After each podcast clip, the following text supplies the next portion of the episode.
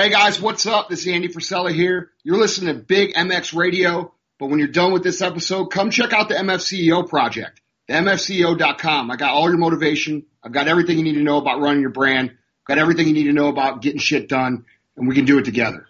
Welcome to the Big MX Radio Podcast brought to you by Medterra CBD. You can go to medterracbd.com right now and save 15% on CBD products by entering discount code BigMX 15. This podcast is also brought to you by LapKingRacing.com. We've got another discount code with those guys. BigMX15 saves you 15% every time you go to LapKingRacing.com.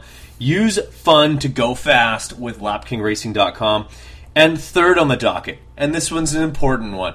This experience will bring you closer to the sport of motocross than you've ever been before. A lot of you listening have been to pro motocross races before, but you've never been on the other side of the velvet rope. You've never had the collective experience, and that's exactly what we're going to talk about predominantly on this particular episode of the Big MX Radio podcast. You need guys to go check out thecollectivexp.com and uh, and check those guys out. Amazing way to get closer to some of the the highest flying athletes within the sport of motocross, and uh, go check those guys out. Follow them on social, interact. They're fantastic with giveaways, uh, whether it be all their different sponsors or some of their, their goodie packs they've given away with some of the uh, uh, the race days and stuff like that. It's awesome. I am your host, Brad Gebhardt. I'm on all of these podcasts, all 716 of these motherfuckers. And with me on the line, who's probably coming coming in on at least 50 of these fucking things by now, he's one of my best friends. He's good shit. He's busy in all hell, and that's why he hasn't been on the podcast for over a month. He's dangerous Dave Drakes. Dave, what's going on, brother? what's up, Brad? By far the dopest intro I've gotten wish I, am going to do the recording and make that my voicemail.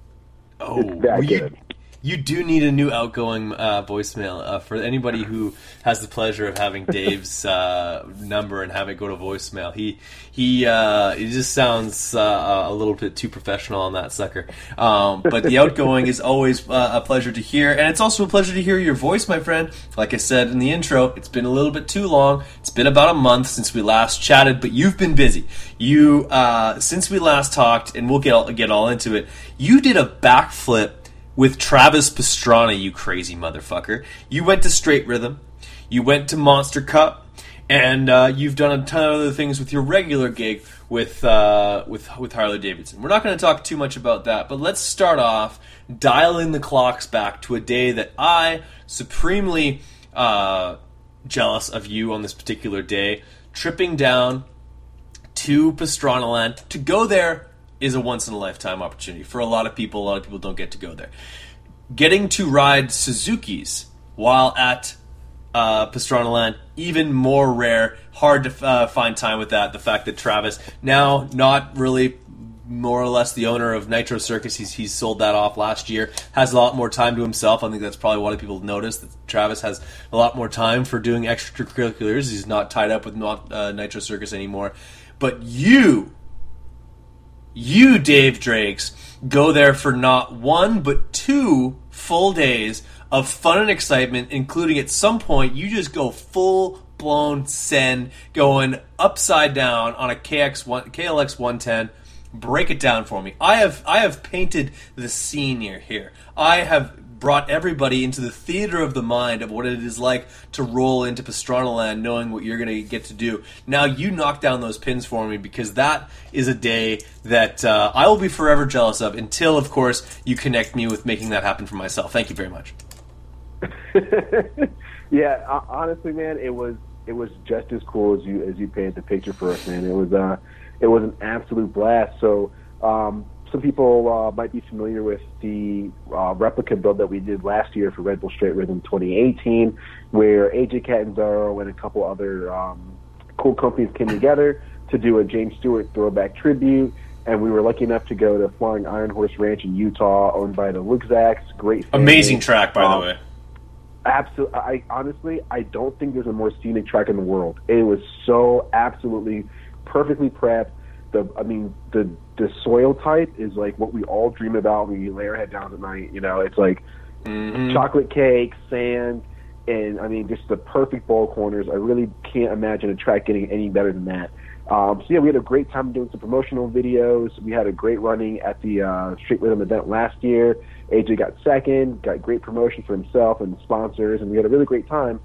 Um, so fast forward to this year, um, we're kind of scratching our heads about, you know, how are we going to top what we did last year? We had hard to do, hard kit. to do. Yeah, it was. We had the full kit. The full, the bike was amazing. Um, a lot of sponsors came together to make sure that we all had a really good time. We were out there. Um, the recognition we got was just second to none. So um, really scratching our heads, and racking our brains, and uh, we finally settled on the Travis Pastrana throwback. Um, got in contact with him thanks to Jeremy at Red Bull, and um, started the conversation between him and AJ about um, you know doing a possible build of a bike, uh, doing a cool promo shoot, uh, maybe like a cool expose for a magazine, just you know just spitballing back and forth. Um, we were able to lock down a, a couple dates to go down and um, and uh, shoot the promo. We had SGB Racing build an absolutely cherry R125. Um, the cool thing about that bike was it came together in like less than a week, thanks to um, Jason and his expertise. And uh, AGMX hooked us up with some really cool uh, throwback graphics that actually incorporated his modern sponsors. So you could actually see like the collective experience logo was kind of made in the No Fear logo from back in the day. Yeah, no, I saw that. It looked good. It, it was very well executed. Cool. It we'll was, get to why I was really, pissed really cool. on, on the on race day, but whatever. yeah, it was. Yeah, well, a lot of a lot of people share your sentiment, man. But uh, yeah, we did a really great Break job. Break both your legs. uh, we had a uh, just a warm welcoming from uh, the entire crew um, that was at the facility. Um, Pastrana came the next day, had some obligations um, on the first day we got there, but um, I mean, it, to to be at Pastrana Land, walking on the ramps that we all played in video games, it was surreal, man. Like all the movies, all of the the promo clips, it, it it's all there. It's all still in the same spot. I mean, we could pretty much walk the compound just off memory alone of what we watch in movies. Like oh yeah, like, oh, yeah, no. we know where we're going. If you this played, is, this is this, or if you played uh, MTX Mototrax back in the yeah. day, that Travis Pastrana game, like I'm sure things have changed a little bit since that game came out in 04 or 5. But uh, yeah, that, like that like where the trampoline is next to the house and the foam yep. pit next to the garage and that's where all the shenanigans go on. Yeah. Yeah. It's all there, man. Everything is, is still there. Yeah, I mean the some of the course has changed a little bit, but if I mean if you played that game or watch any of the movies, you'd know your way around the compound. I mean, heck yeah. Um, even in, in the garage, like the helmets are the same. Like he's got so much memorabilia and just so much moto history in that one garage. It would blow your freaking mind. I mean, we're walking by full size Loretta Lynn's trophies, and I mean, it, it's crazy. I'm like touching the trophy, like number one Loretta's in the 25 class. I'm like, I'll yes. never ever get this chance again to touch to hold Loretta Lynn's first place uh, trophy and um, number one plates and his bikes. I mean, it was just it was surreal, man. And um, the the photo shoot came out amazing. Uh, the guys at Canvas did a, a full custom throwback kit for AJ, and it looked spot on. Um, AJ actually did his homework, watched a bunch of Pastrana videos, um, and kind of emulated his riding in the promo video. And um, Pulp MX sent us a, a protector for for AJ to throw on, and uh, it, was just it was just super cool the way everyone came together to make sure that it looked as authentic as possible. And Travis showed up and was completely blown away. Uh, when he saw AJ's full kit, AJ came around the corner um, with the bike just revving out, and uh, Pastrana was like just ear to ear grin, couldn't believe it. Then he hopped on his RMzilla, which if you guys have not seen that bike up close, it is an absolute beast. Billet cases, electric start two stroke, just an absolute machine, man. And watching those two guys just ride the straight rhythm course together and have uh, Pastrana do some backflips and just seeing how personable he was, it was absolutely cool, man. And um, towards the end of shooting, Pastrana's bones don't work that well anymore, as you can imagine. So uh, he had a finite amount of time before he had to call it quits for the day. But uh, yeah, he was nice enough to give. Isn't that sad though? Like, isn't that like a little bit sad? You're just like, oh. It is. It is. But I mean, he was pretty banged up when he was like 25. So it's like fair enough. Kind of used to it. But I mean, at the same time, it's like, man, he's like. You know, he'll say like, "Oh, hey, my thumb stopped working. We got to call it." I'm like, "Holy, your thumb stopped working? That's a thing, you know." Um, And if, if you think about all the injuries that guy's had, it's he doesn't have opposable thumbs anymore. Yeah, I mean the fact that he can walk is just insane. Um, but yeah, he he gave us some lessons on how to backflip. Um, there was a lot of really funny first attempts. I mean, his biggest rule is never let go of the bike. You could honestly hit that ramp wide open on the tip on the one ton pit bike. You're not going to overshoot it, and as long as you stay on the bike, you can land any which way. You're going to be safe. If you're Yeah. in a big cloud, pretty much. Uh, but of course, AJ, being the dumb dumb that he is, let go of the bike and uh, so did a few other guys, which Pastrana put up on his, uh, his Instagram of uh, our buddy Mac just trying to do some backflips and not even getting enough speed to get the bike in the, the foam pit. And Yeah, like did the It was- the Kawasaki the, the bike that you rode like came back and like either hit him or just like basically just landed on the ground. Pretty, yeah, so that was the brand new um, Kawi that that they had bought for the facility, and uh. Yeah, Mac Mac destroyed the thing, man. Just two attempts of just straight bangers to the bars and, and forward. Nice. So, so Pastrana was like, "Yeah, that's it. We're going to use the old crappy bike that shuts out on uh, shuts off on people." So uh, you couldn't see it in my video, but uh, going up the hill to get some speed, the bike was shutting off, and you keep kickstarting it, and it's like praying it would it wouldn't cut out on the face. Um, and yeah, we took turns just going back and forth, just trying different attempts, um, and um, everyone got maybe like two or three tries to do a perfect flip, which usually people got on the second or third try. Uh, I will pat myself on the back. I got the perfect flip the first time, so Pastrana was pretty Yeah, happy. dude, you you were pu- like you fucking crushed it, and like, okay, uh, this I gotta ask you, and maybe you won't even be able to answer it properly because you're gonna just be grinning Okay. ear to ear to thinking about it. What's Yeah. it like to have Travis Pastrana stoked on you? Like, like isn't that just a total absolute dichotomy? Like that's completely ass backwards to how, like, you know what I mean? Like a guy who we're talking Revelation one nine nine, all of the tr- all of the the video games, the the nitro stuff, the videos, the the the race wins, the supercrosses, like the the X Games gold medals. That that guy who's brought entertainment and excitement to millions and millions, stoked on you, even for a moment, is pretty cool. Man, I, I, I, had no idea what to say, man. Like, even in the video that I posted about it, it was I was Yeah. almost speechless for We'll a get while. into man. that. He was just, yeah, he's just super, Yeah, you- super you- cool, and you impressed him and then you found a way to weird him out when you were like yeah you should teach me uh, chemistry and he's like yeah he, he, just, he made he made what what was I like understood such a you hard thing just so easy.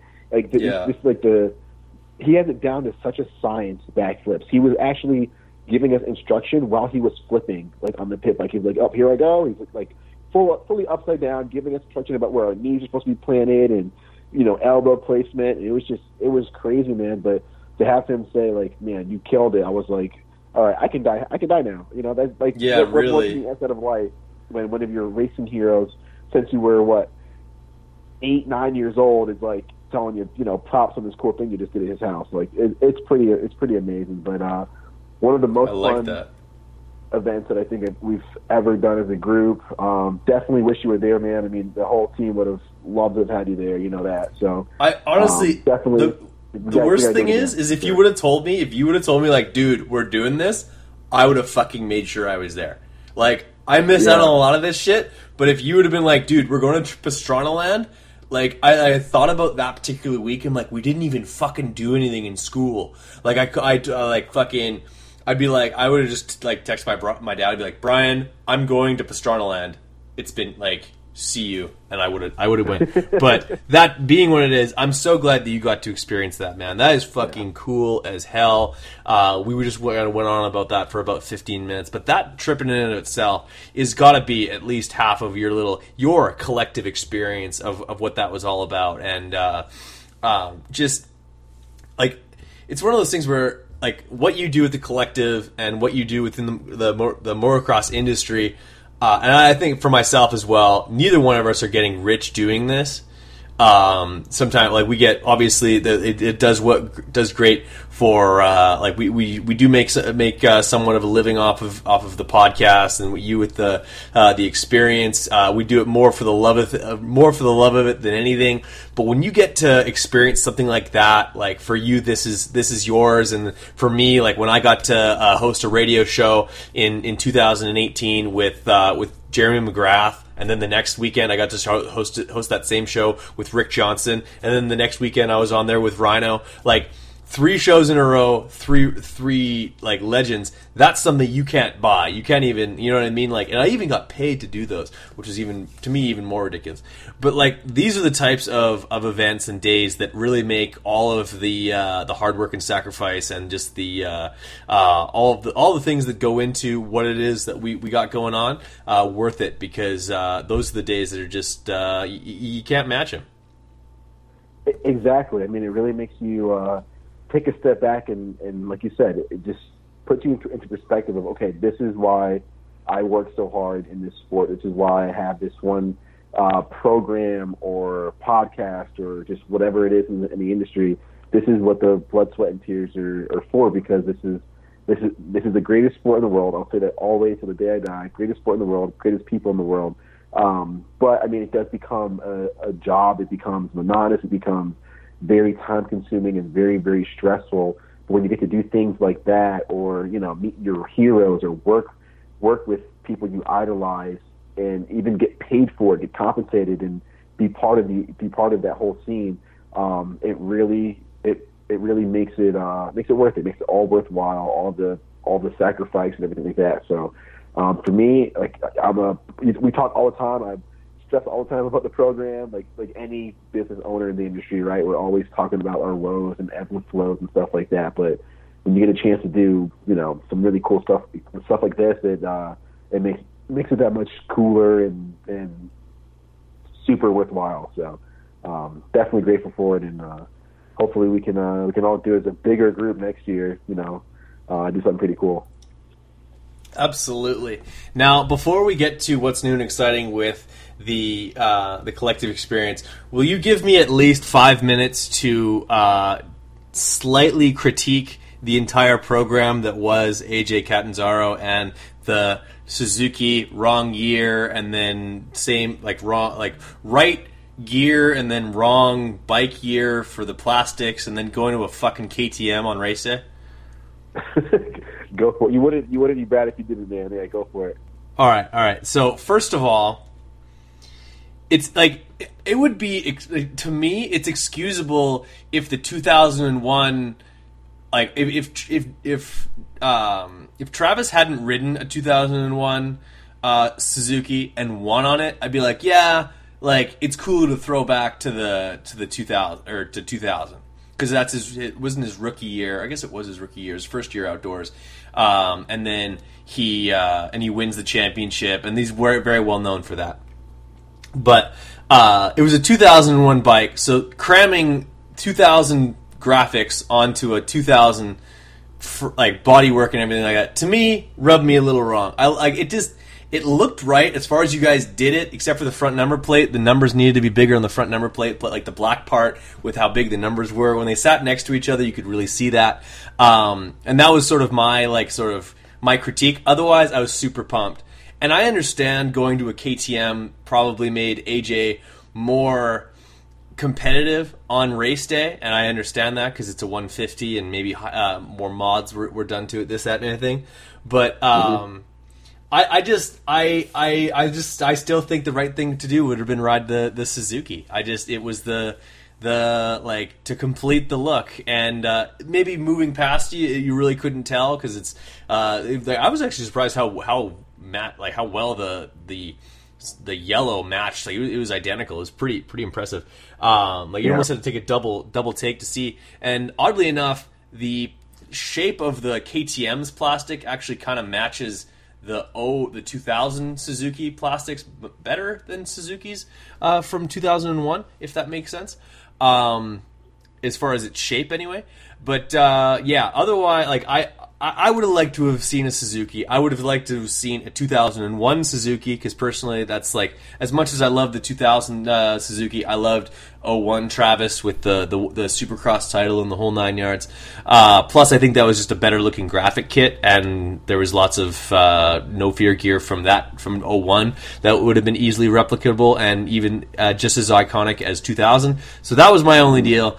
Um, like so, but otherwise, you guys crushed it. You guys turned heads, and then on top of that, like it was like I was stoked for it, but then like I was almost like half upset that you guys made it awesome, but completely by accident. Like you, like you guys literally got so much more exposure for that completely by accident when AJ goes full flying W and then saves it somehow and is not dead right now, still peeling him off of the tarmac at uh, uh, the fairgrounds there. So. Um, yeah, it's uh, it's to me like you guys absolutely smashed it.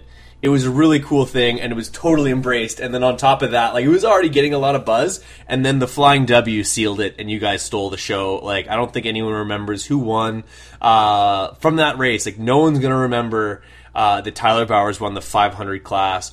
No one's gonna remember. Oh my god, off the top of my head, I can't remember who won the 450s or 250. Oh, Roczen.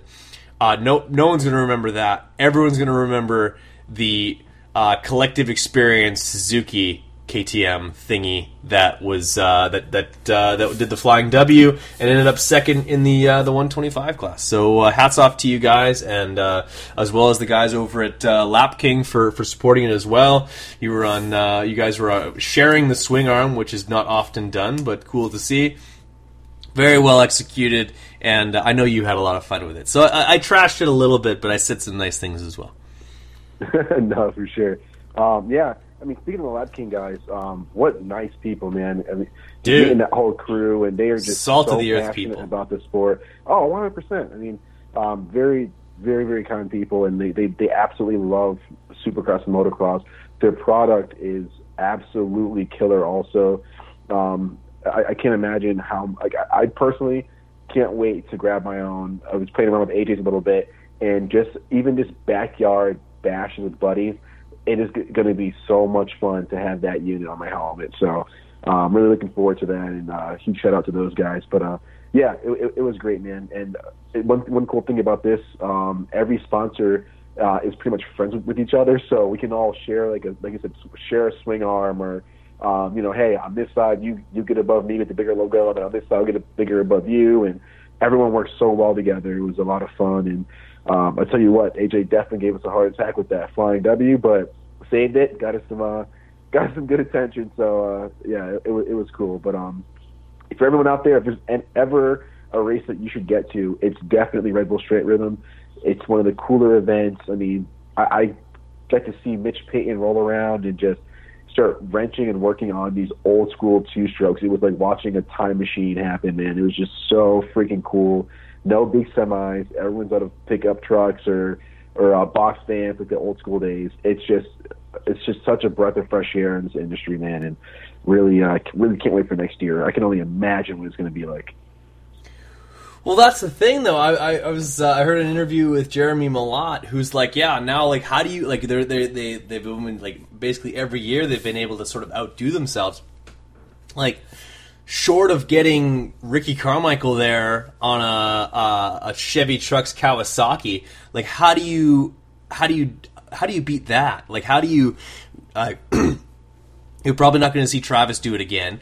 You're like you can only break out so many 500s that that exist, um, and like you've got Ken Roczen on literally Jeremy McGrath's uh, race bike from 2005, super cool.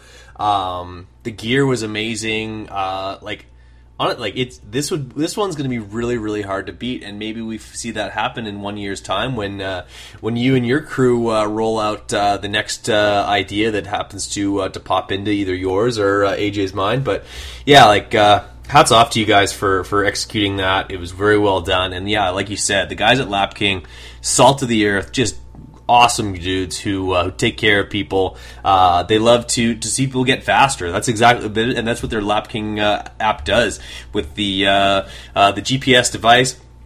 You throw it on your helmet, you map out the track, you do your laps, and, and once once the track's uploaded, as many times as you do that lap, it's going to like when you pass the the checkered flag. It's going to log that lap time. It's going to tell you which laps were faster, which laps uh, that you weren't going so quick. It's going to it's literally going to show you not only when you're fast, but also when you're fading, which it, it tells me that quite a bit. Um, it, but it literally, like for all us, like you and I, who we practice a million times more than we than we race lately, um, and you, you, go to the track and you're like, did I get any faster today? Did I get faster throughout the day? Of course, we can sort of feel like I was going faster, but you don't have actual concrete proof. Well, literally, I go to my favorite track. I go there, I'm rolling around doing two two 19s. By the end of the night, I'm doing two 14s. I know that I'm five seconds a lot faster, which is quite quite significant. So uh, just to see that sort of dividends in your work is really cool to see. And uh, LapKingRacing.com, those guys are, are doing it uh, doing it live, man. I, I suspect they'll probably uh, be on the pit shirts over at uh, the Collective Experience uh, in 2020 because uh, you like to steal my sponsors. yeah, they're they're a good group of guys, man. yeah, I, am hoping I can get them on board and help bring their bring their uh, their product to more people through our uh, through our fan experience program, and um, I like to call it sharing and opportunities to enhance the sport. So fair enough. We'll, uh, fair enough. I, I, I like that. You, you you spun that very uh, poetically, and, and, and for that's that's one of the main reasons why we love you.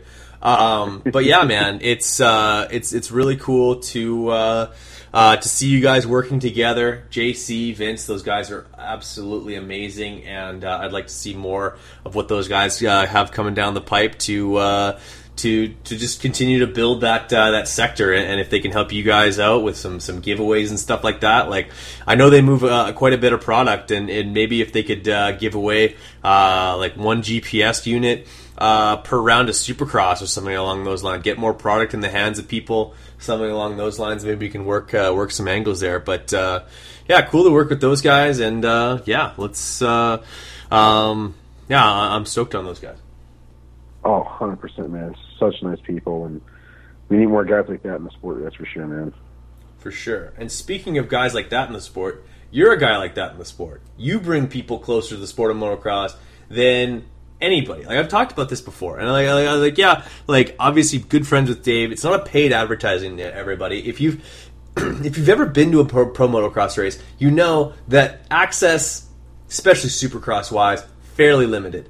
Uh, the the pits don't open till a certain time. They basically what Feld does is they basically like open the pits and close the pits based on when the riders really won't even be around very much because the typically they're open during practice which the guys are from their motorhome to the bike onto the track, back to the back to the, the, the truck, into the motorhome, or into the, the hauler. You don't see them unless you want to go talk to one of the, the privateers, uh, and and maybe you can get a, a, poster from those guys. For the most part, you're not seeing those guys. It's a it's a, it's a very tightly run schedule, so you don't really get immersed in anything. And same thing goes for, for outdoors. Unless you're there at seven o'clock in the morning and you're wanting to roam the pits, like it's it's not practical to actually conducive to getting a lot of face time with a lot of these guys. But that all changes when it comes to participating with the collective experience. We're not talking about uh, getting first priority in, in, in, an autograph line. We're not talking about uh, a little meet and greet where you shake some hands and a, a couple guys uh, uh file through and you're good to go. We're talking about integrating somebody into somebody's race program for the day, or in the case of the internship program, even more uh, more extensive from there. If you could, Dave, I know I, I, like to, to run things down for people and just sort of hype things up, but you know this program better than mine, uh, better than I do. Uh, let these people know what it is they get to experience when they when they do the collective experience and uh, and all that goes into it, and then as well as I know you've expanded the uh, the internship program for 2020, and that's going to be exciting as well.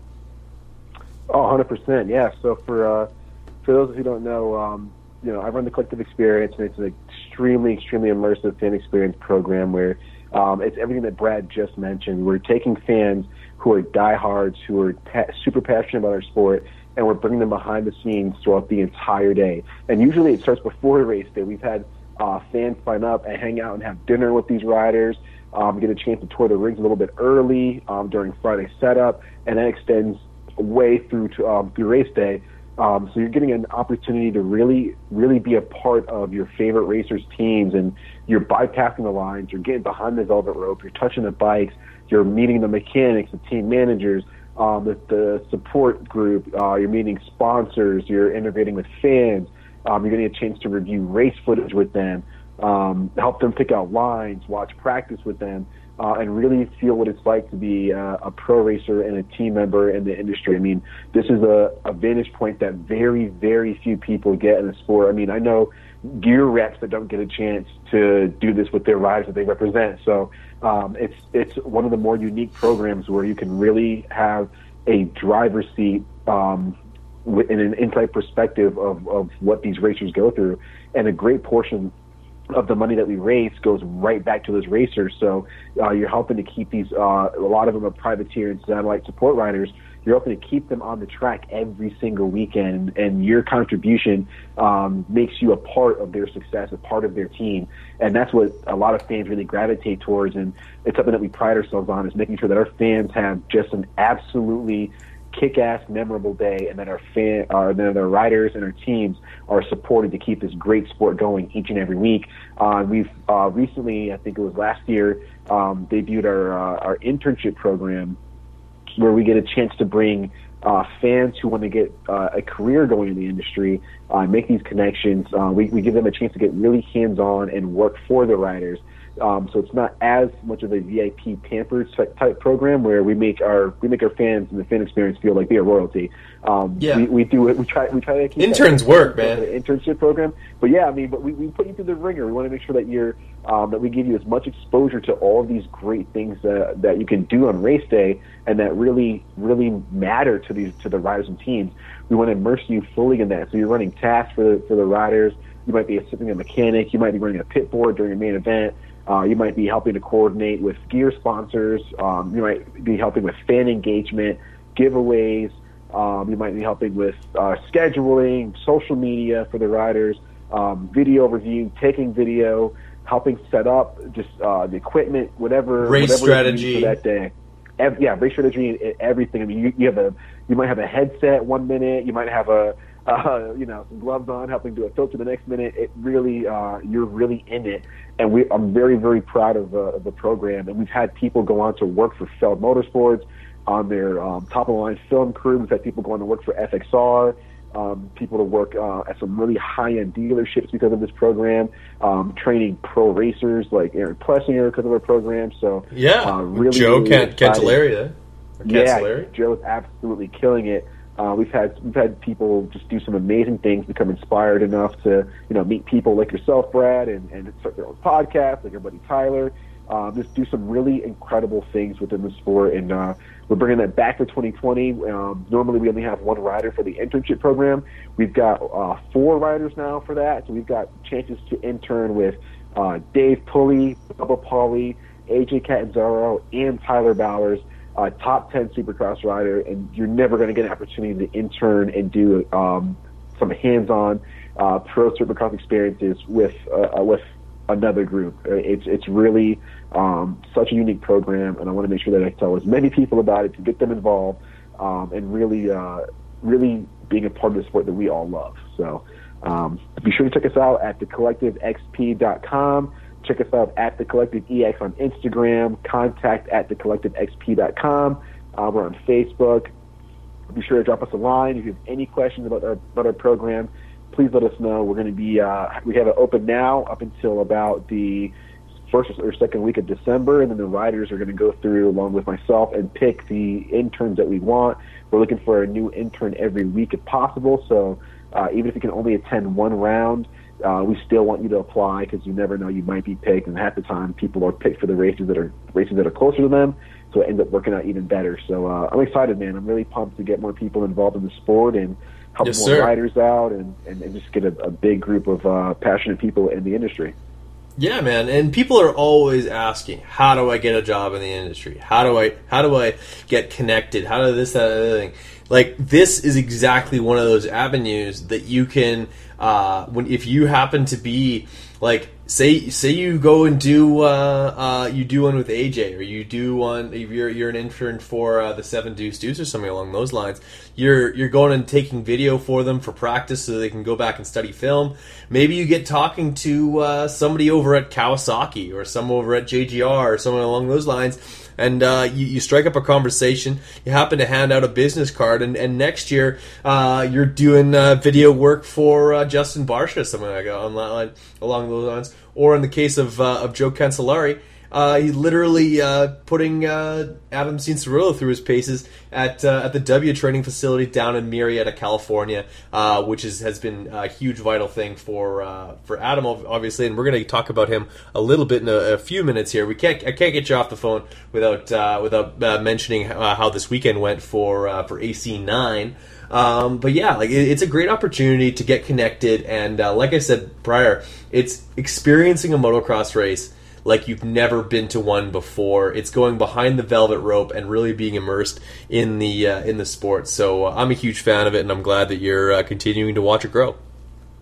Oh, 100%, man. I, I want to make sure that this thing is just nurtured and uh, we do as much good in the industry as possible. It's all about uh, keeping people with the passion inside the industry and um, making the sport grow to be bigger and better. Right on, man. Well, uh, uh, for people who uh, weren't absolutely taking notes during your uh, when you're rattling everything off there, where can they get uh, more information? Who do they contact? And uh, yeah, basically, how can they follow along and make sure that they don't miss anything when it comes to the collective experience? Well, everyone can check us out at at the collective ex on Instagram, contact at thecollectivexp.com. Um, drop us a line, a DM, a message. Find us on Facebook. Turn um, notifications on too. Like if you're actually interested in this, definitely. turn the notifications on, people. You have to. You definitely have to. You know, you never know, man. You could be missing something cool. Um, actually, AJ is doing something really cool where every person that signs up gets entered in to win, uh, whether you're picked for the internship program or not. You're still entered to win um, a set of signed AJ Catanzaro gear. So Nice. Definitely don't want to miss that. A chance to get win some pro rider gear. It's pretty badass.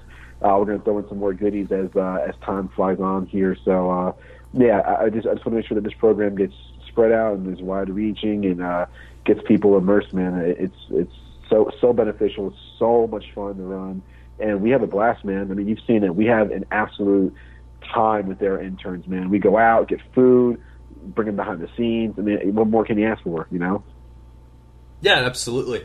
Um, no, it, it's. I, I, think it's a great opportunity for you guys to grow it, and uh, you guys are just uh, uh, seeing this thing advance year year after year, weekend after weekend, and uh, could be more excited to be uh, somewhat a part of it. Uh, somewhat a part of it. Like sometimes I get to to hang out, and like one of the. I think one of my the things that people really get out of the collective experience. Every once in a while, when I'm at one of those pro races, those guys literally get to see, come by and and see me like just like tear you apart limb from limb verbally uh, with just uh, like a verbal assault of, uh, of, of mean things that I say to you uh, on a weekly basis at the races, and, I feel like that's something that like it's like a value added thing, and like uh, I'm just glad to contribute.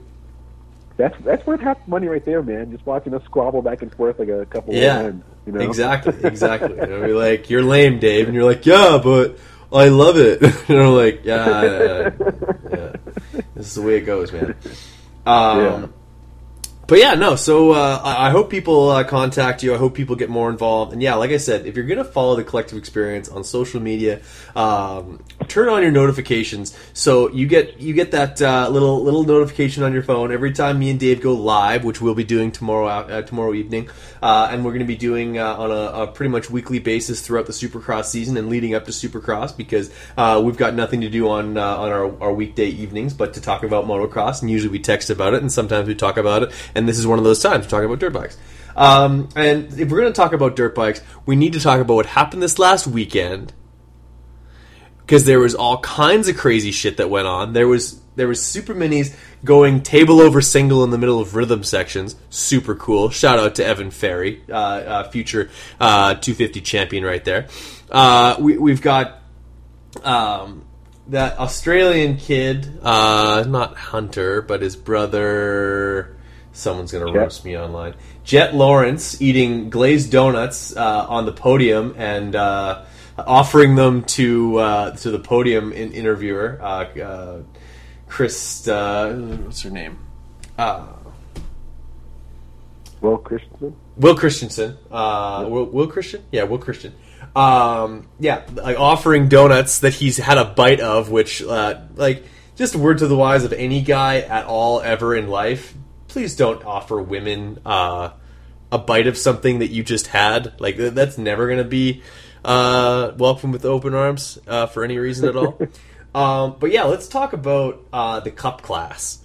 Like, literally the last time we had the podcast, we're talking about uh, basically wrapping up the 250 title and how dominant of a season and how like how great how happy we were for Adam Cianciarulo to basically cap off his 250 career with a championship win, his only championship as a 250 uh, athlete, and uh, and he ends up uh, moving to the 450 class. Of course, we talked about the switch to Kawasaki and uh, whether or not he was going to be head to toe in uh, in Fox gear. Of course, we find out now he is exactly that, head to toe in Fox gear. I hope one day before Anaheim one, he switches to uh, the same helmet that Ken Roczen's wearing. If you notice, the, he went back to the I think it's the F two uh, or the the V two. It's the more like the more traditional looking helmet because that new Fox helmet is uglier than sin. Um, but uh, the the gear was on point this weekend. The bike, the all black with the or the all green with the the, the black accents, I thought was one of the hottest looking bikes out there. Uh, with the the brand new digit on there. Uh, we can talk about whether uh, what you thought about him switching to nine. I really liked it as well. Um, and then uh, yeah, the guy like literally last time we talked, we're talking about that guy getting his first 250 title. Now we're talking about him getting his first 450 win in like not not uh, not everybody was there. Obviously, we are missing like uh, better part better part of half of the top ten, but uh, um, you still had to beat uh, the guy who won this race uh, last year, winning all three rounds in uh, in Eli Tomac. Let's talk about AC. Let's talk about your your Monster Cup champion for 2019. That's pretty cool. Man, to say that that place wasn't electric when that guy was out front, it, it it'd be an understatement. I mean he looked so good on that on that bigger bike. I mean, a few people were were talking to me, they're like, "Yeah, well, AC is really good." I'm like, "Yeah, well, so was Cooper Webb when he first moved up, and you saw his woes, you know, or so was Villopoto, and you saw how much he kind of struggled, or even the goat. I mean, Ricky Carmichael, he had his struggles on the, on the big bike. Um, AC is probably the most dialed person I've seen make that big bike transition from a 250 to a 450. Um, I think the only person that maybe didn't have as much of a hard time is someone like maybe Stewart, but even he had his crashes and, and fumbles and stuff like that, and took some time to get used to. But um, man, he he shoots that bigger bike so well, and like you said, the bike was on point, gear looked incredible. Um, it was nice to see him get a gate drop again. We haven't really um, seen much of AC riding since um, since outdoor title. He didn't really do much of the uh, the off season events and stuff like that. So it was really cool to see the whole new setup, new number um, and just come out swinging, man. He got great, great starts. Um, the bike and him gelled well together. Made one little bobble, but I mean, you know, it's an off-season race, and he's just getting the jitters out. So, you know, we'll, we'll try to put that in the rear view. Uh, but yeah, I mean, he rode phenomenal, man. I think we were treated to one of the better races in a good good while. I mean, you had Malcolm Stewart up there, you had um, Eli up there. Hell, you had Vince Friese making a run for it for quite a while. So really, really some interesting stuff going down, man. But hats off to AC. He rode phenomenal. Rode like uh, that, that's what championship rides are like, man. That's that's the heart of a of a guy who's uh, who's matured, who's ready to, to to mix up with the big boys and ready to make his name um, synonymous with, with championship wins in the 450 class. So if we can get more of that in 2020, I'm going to pull my freaking hair out from just the excitement of these races every weekend, man. It's it's going to be a good one for sure. Yeah, it will be. And uh, just to see the way it worked out, like if you're felled, you're just like jerking off to the fact that you've got three guys tied for the lead going into the last round, and uh, yep. both of the first two races, if not even the third one, um, you got Vince Friese of all guys leading laps and just like driving everybody nuts. And oh, and by the way, uh, the 2019 world champion has come to Supercross, and he actually didn't look like crap. Uh, with scoring uh, a couple of uh, a couple of top fives and uh, and fifth in the uh, in the overall. Like if you're Feld, you are stoked with how that went. Um, like basically, like it was pretty much a drama-free night. No big crashes, other other than the fact that uh, during qualifying, Dean Wilson, of course, dislocates and fractures his hip. Oh my gosh. Uh, the the the guy just can't buy a break. I'm super disappointed in that, but uh, like we'll see what the healing process uh, is like for Dean. But yeah, like a pretty much a flawless night for uh, for the Monster Cup. Uh, I think there was a little bit of talent missing from the Super Mini class. Uh, and uh, a lot of the, the 250 guys had already turned pro because, of course, the futures class was not an A B combined thing like it's been in the past. That was strictly an A class. So uh, you actually don't have a lot of kids usually move up to A uh, to race their final year of amateurs. That was sort of basically just reserved for uh, Hunter and uh, and Ye- and Jacek Swoll, who are both basically making their pro debuts in about two months' time. So uh, the, the, that class seemed to la- lack a little bit of uh, uh, of depth, but uh, it's more of just like sort of a, a support class uh, for those for the cup guys. But um, yeah, like great to see the new numbers are out, the new bikes, the new colors. Um, yeah, like just about everybody was represented, other than uh, uh, JGR. Of course, uh, uh you had a, a, fair number of Suzuki's out there, and the fact that you had Alex Ray, Adam Enticknap, and uh, and Kyle Chisholm ripping around on the on the on them, and then on top of that, you got some two stroke. You, you had some Caster 927 with Mike Alessi on a two stroke. So uh, like. I bet, like that's checking off all the boxes when it comes to uh, Monster Energy Cup. Like maybe not the most amazing, most entertaining race of the year, just because of the, the lack of depth as far as not having Cooper Webb, not having Marvin Musquin, not having Ken Roczen, not having Jason Anderson, or uh, many of the uh, not having uh, Bogle or Baggett or this, that, and the other thing. Those guys are missing, but for the most part, it was fantastic to see, and uh, I was encouraged to watch it. So, um, yeah, I think it was a good, good, good event altogether, uh, and and great to see that last race that literally came down to the last corner, uh, just as if they scripted it. I, I couldn't agree more, man. And the fact that so many of the top guys are missing. I mean, you named seven or eight right there. Um, yeah. The fact that no one was really talking about that, and they're talking about the racing and all the other things, yeah. it really shows you just how exciting, how action packed, and how many cool things were happening with this race. Uh, you know, Alessi's two stroke, like you said, and the, the, debut of uh, AC and the the backwards track, and Malcolm's back, and the the, the uh, support classes, the super minis. I mean, so much was happening. I think Feld did a great job with this one. Um, track left a little bit to be desired in terms of the way it kind of broke down. And I think that's what Dean kind of faulted is what messed him up a little bit was um, just the the wear from the track he ran, ran backwards and, and the lack of prep uh, with regards to that. Um, kind of had him clip the uh, the landing a little bit and send him over. And we saw Ugh. Jordan Tixier take a take a nap there uh, in qualifying earlier in the day, and uh, that wasn't too pretty. Either. That's right. Um, other than this, a few things, it, it, just goes to show you what an amazing race it was. I mean, we were really, again, really treated to a lot of cool stuff. Um, one question that I wanted to raise to you, Brad, Go was, for it. Uh, you, you touched on it a little bit, the uh, the 250 class, the support feeder class. Um, a few guys were pro in that one. A few people brought it to my attention, uh, or, or brought it, you know, made note of it that, uh, you know, you have some guys who are factory riders, where Jalek Swoll, uh, Jet uh, Jet Lawrence, they're both pretty much factory riders. They had their debuts in outdoors last year, I think, for a round or two. Um, they're racing against kids who don't have half of the support or may not. Oh, not at all. Yet like, class. Do you think that that class should stay strictly A B no pro license, or do you think there's merit in having riders who do have a pro license who have made that transition, just ha- but who just haven't had the Supercross uh, debut yet. Do you think there's merit in having that uh, that that race ran like that, or would you like to see it more of a true amateur 250 class? Well, you see, in this scenario, you had two guys who have made their pro debut who are technically still amateurs. So, like, because of that weird rule that you can now go and race a few races in the outdoors and then still keep your uh, your amateur status. That's why that ended up happening the way it happened.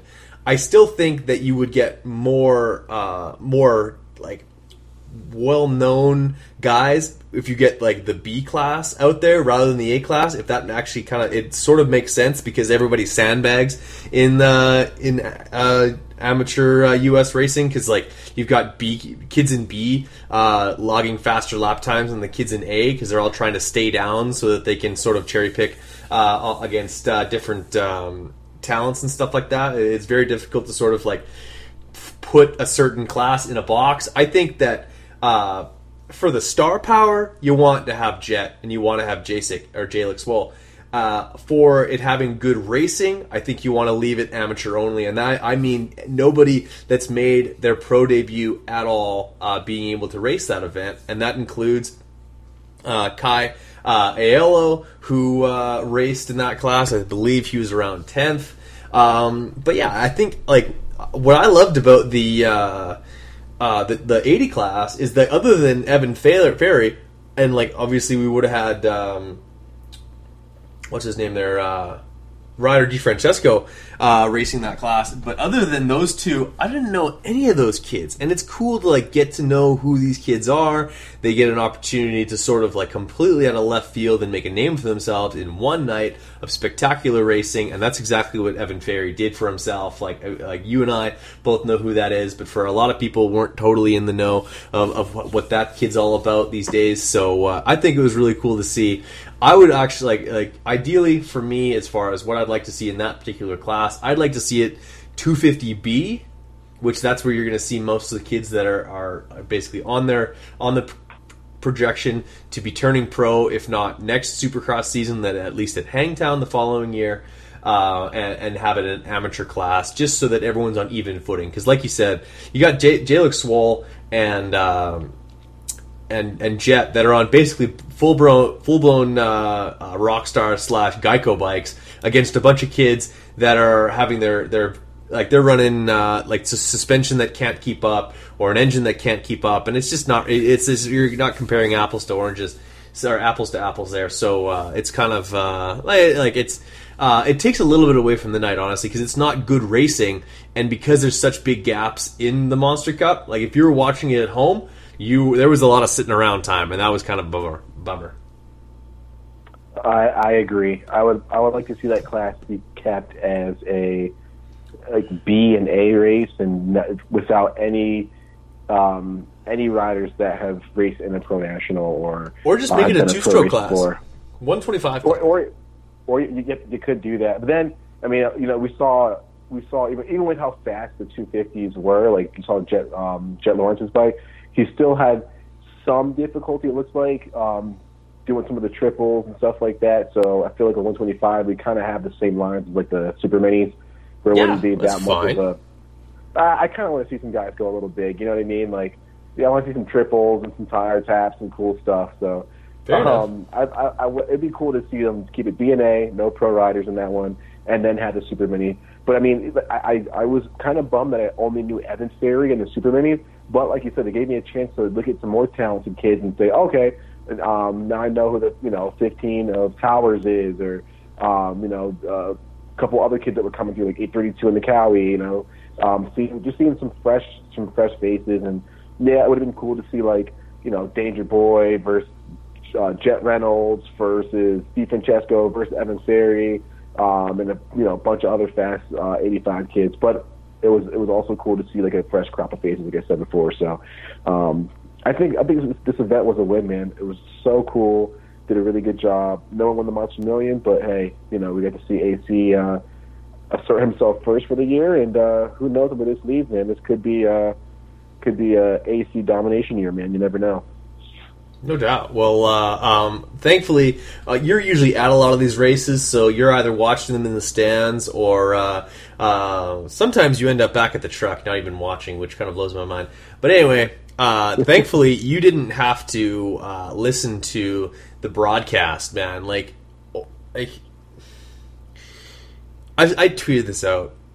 The, the the announcing makes Supercross so hard to watch uh, yeah. I I, re- I rewatched oh, the uh, the broadcast. so bad. Man, like even, at one Ricky, point, at one point, uh, Ralph said that there's three guys that have a chance for the Monster Million, and I'm like, that's impossible.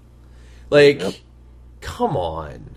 And yeah, like you've got uh, you've got Ricky just saying that everyone's putting themselves in good positions and that they're making their new team managers proud, and like it's like it, he just recycles the same thing over and over and over again, and like Ralph knows his stuff kind of. I don't think he knows the. He doesn't know who Tevin Tapia is at all. I I assume.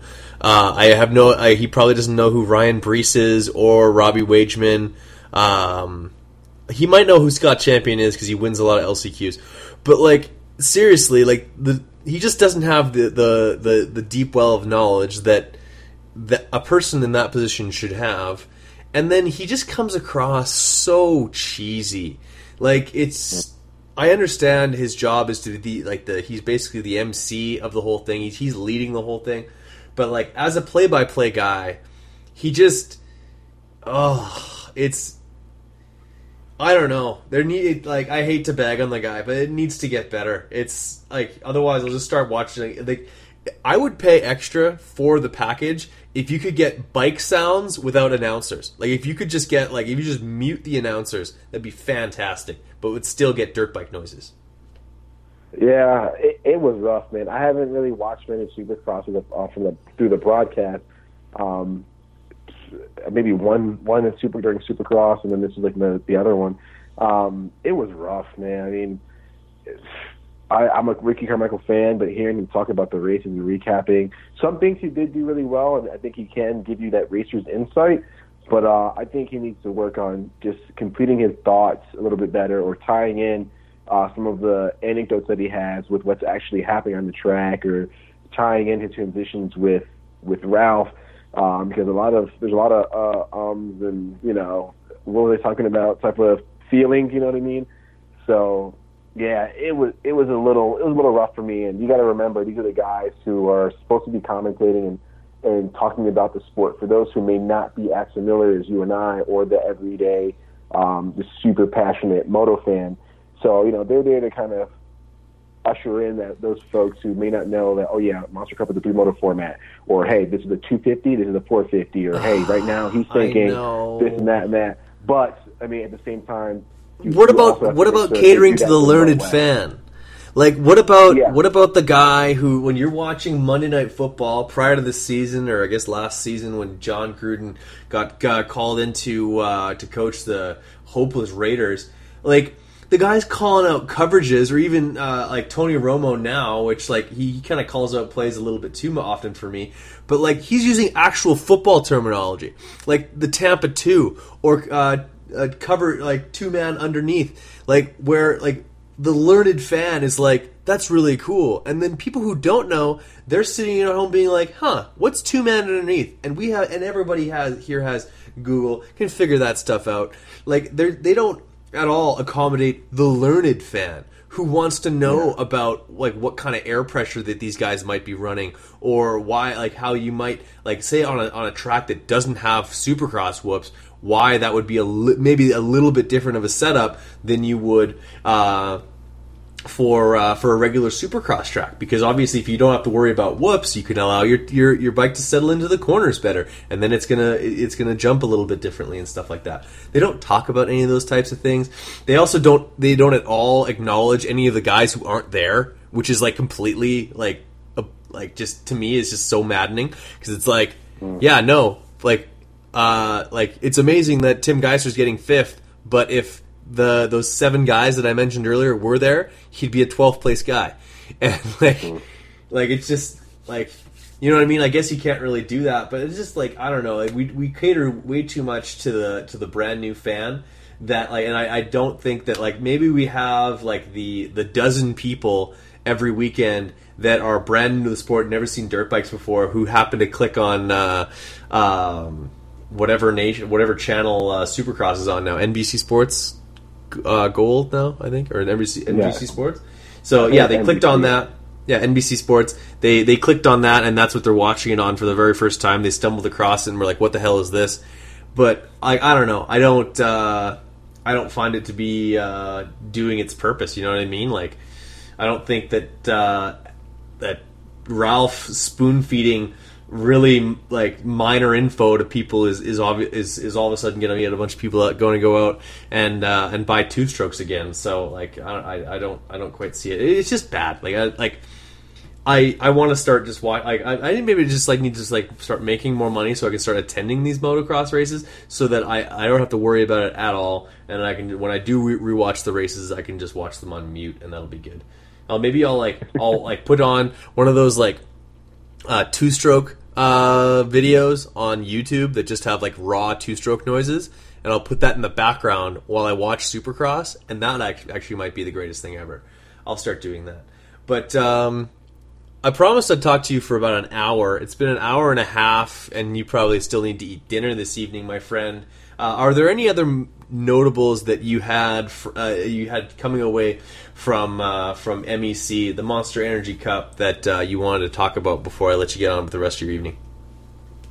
Um, you know, I think one of the bigger things to discuss was that we saw Chad Reed there, and uh, I think it was a Honda, which is pretty cool. Yes. Um, a lot of people speculating on where he's going to end up for 2020, um, as well as um, a new CBD company that is now somehow sponsoring uh, all of Supercross. And but you know, a couple months ago we were banned from using that or having any CBD things displayed. That's kind of a huge talking point. Um, also, just so everyone knows, everyone's allergies at that race was acting up because of the pit area and the dry grass that they were having us walk on. It is such a notable point because I am still congested and I know of a lot of riders that are still like coughing and sneezing and stuff like that. So, uh, cool, cool tidbit. If you get, if you didn't make that this race, then yeah, you're you're probably one of the lucky ones in, in the way that you're not uh, sneezing your brains out. But uh, the other than that, like I said, man, it was super cool race, very very fun to watch, and it, it get, it's going to be really amped up to watch A1 and see like where everyone's at. I would love to see AC go head to head with the Cooper Webb um, you know, those guys were, were rivals back in minis, and we could have another Cooper Webb AC rivalry um, on our hands now. So I'm excited, man. It, I'm just so amped for 2020 Supercross. I want it to happen tomorrow. Yeah, no doubt. We got uh, quite a few days, almost three months uh, before gate drops for uh, Anaheim one. I uh, I hope to be in attendance. That's going down on the is it the first weekend in, in July so or, or January? So it's like literally the the fourth. I believe so. Yeah. Oh man, that that that's a quick turnaround after Christmas. Uh, but uh, if the if the chips fall right, I will be uh, at uh, uh, Anaheim Stadium for the first round. Um, looking forward to that. Before we let you, you guys off the podcast, we appreciate everyone for uh, for tuning in, listening in, and enjoying. Uh, this has been a really good opportunity for uh, Dave and I to catch up, as well as talk some shit about motocross, and, and for me to sling some verbal arrows at uh, at Dave that I haven't been able to do in the last little while, and that means a lot to me. But uh, it would also mean a ton to me if you guys go to your Instagram, open it up, as well as your Facebook, follow the collective experience turn the notifications on, be part of the community, and bring yourself closer to the sport of motocross. If you're listening to this podcast, it means you're a diehard fan of motocross and you love everything about it. You want to bring yourself closer to it. Do yourself a favor by aligning yourself with good guys like Dave Drakes here who just want to make people uh, that much more immersed in the sport they love so much. So, uh, Dave, I hope people go ahead and do that.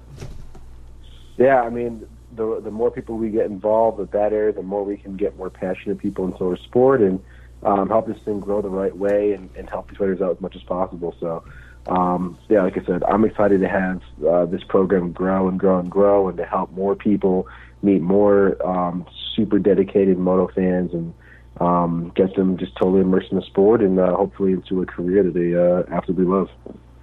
Right on, man. Well, uh, appreciate the time.